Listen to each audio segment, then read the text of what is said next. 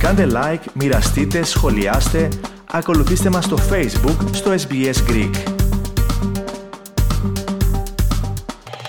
Πρωτοφανές έγκλημα για τα ελληνικά χρονικά σημειώθηκε χθες στο προάστιο της Γλυφάδας στην Αθήνα. Δράστης ένας 76χρονος ο οποίος πυροβόλησε και σκότωσε τρεις ανθρώπους προτού αυτοκτονήσει. Περισσότερα ακούστε στο θέμα το οποίο επιμελήθηκε ο Αλέξανδρος Λογοθέτης. Ηλικιωμένος άνδρας εισέβαλε σε ναυτιλιακή εταιρεία στην περιοχή της Γλυφάδας, παίρνοντας το θάνατο προτού αφαιρέσει και τη ζωή του.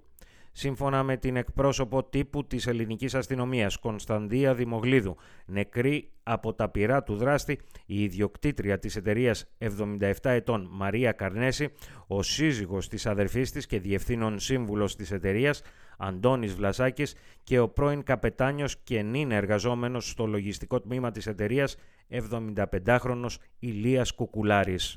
Η έκνομη ενέργεια του δράστη είχε ως αποτέλεσμα τον θανάσιμο τραυματισμό τριών ατόμων, μεταξύ των οποίων και η ιδιοκτήτρια της εταιρείας. Ο δράστης, ο οποίος εργαζόταν για την οικογένεια, βρέθηκε νεκρός σε άλλο χώρο από τους τρεις νεκρούς της εταιρείας. Δίπλα του το όπλο της έκνομης ενέργειάς του και μάλλον είχε αυτοπυροβοληθεί στο κεφάλι. Δράστης, ένα σύμφωνα με όλες τις μαρτυρίες απόλυτα έμπιστος της πλειοκτήτριας οικογένειας, ο Αριστίδης Αντέλ Ελμπουραή, γνωστός ως Άρης, ο οποίος εργαζόταν για 36 χρόνια ως επιστάτης και φροντιστής των οικειών που διέθεταν. Είναι ένας πρώην υπάλληλος της εταιρείας, Αιγύπτιος, ο οποίος είχε, τον είχαν απολύσει και από ό,τι έμαθα σήμερα, δεν το ήξερα, του είχαν παραχωρήσει κάποιο σπίτι να μένει όταν είναι στην Αθήνα και του είπαν να φύγει και από αυτό το σπίτι. Οπότε καταλαβαίνω ότι αυτό πυροδότησε την οργή του και μπήκε μέσα στην εταιρεία και πυροβόλησε τα αφεντικά. Πήγε στοχευμένα. Ο 76χρονο, ο οποίος είχε απολυθεί πριν από ένα χρόνο, μπήκε στο κτίριο περίπου στις 10 και 10 το πρωί, ώρα Ελλάδος, από το υπόγειο, αφότου στάθμευσε το όχημά του. Πρώτα κατευθύνθηκε στο γραφείο της ιδιοκτήτριας, όπου είχε έντονο λεκτικό διαπληκτισμό μαζί της.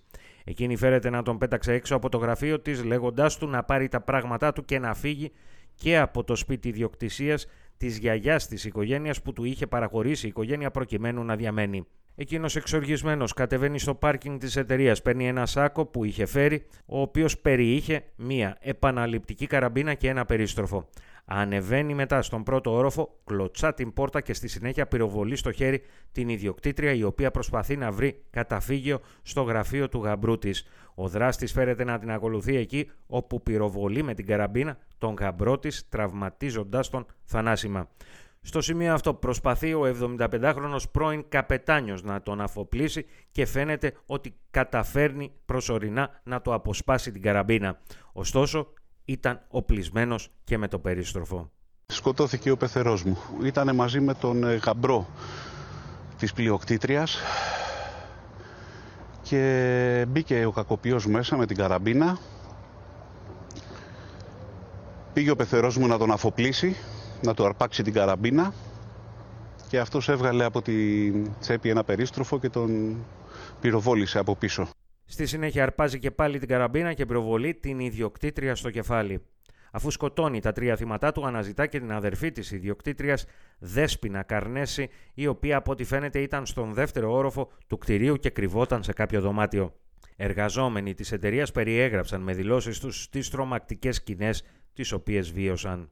Ένας υπάλληλος ο οποίος πήγε να τον ηρεμήσει, να του πάρει το όπλο, να τον ηρεμήσει, να του μιλήσει τέλος πάντων, τον πλησίασε πολύ και τον πυροβόλησε και αυτόν. Με καραμπίνα πήγε μέσα. Πήγε με μια κοντόκανη καραμπίνα επαναληπτική και ένα revolver. Ήμουνα κάτω από το γραφείο μου, περίμενα να ηρεμήσουν λίγο τα πράγματα και μετά μπήκαν μέσα οι αστυνομικοί και μας έβγαλαν έξω. Αυτό. Εγώ τον είδα πολύ λίγο από την, πριν κλείσουμε την πόρτα που ανέβαινε τη σκάλα προς τα πάνω. Αυτό, τίποτα άλλο.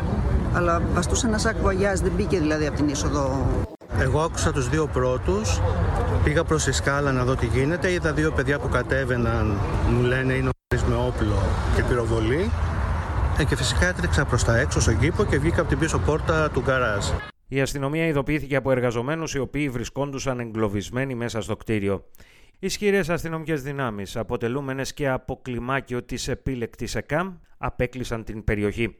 Στο σημείο έσπευσε και διαπραγματευτής της αστυνομίας, δίχως ωστόσο να καταφέρει να έρθει σε επικοινωνία με το δράστη.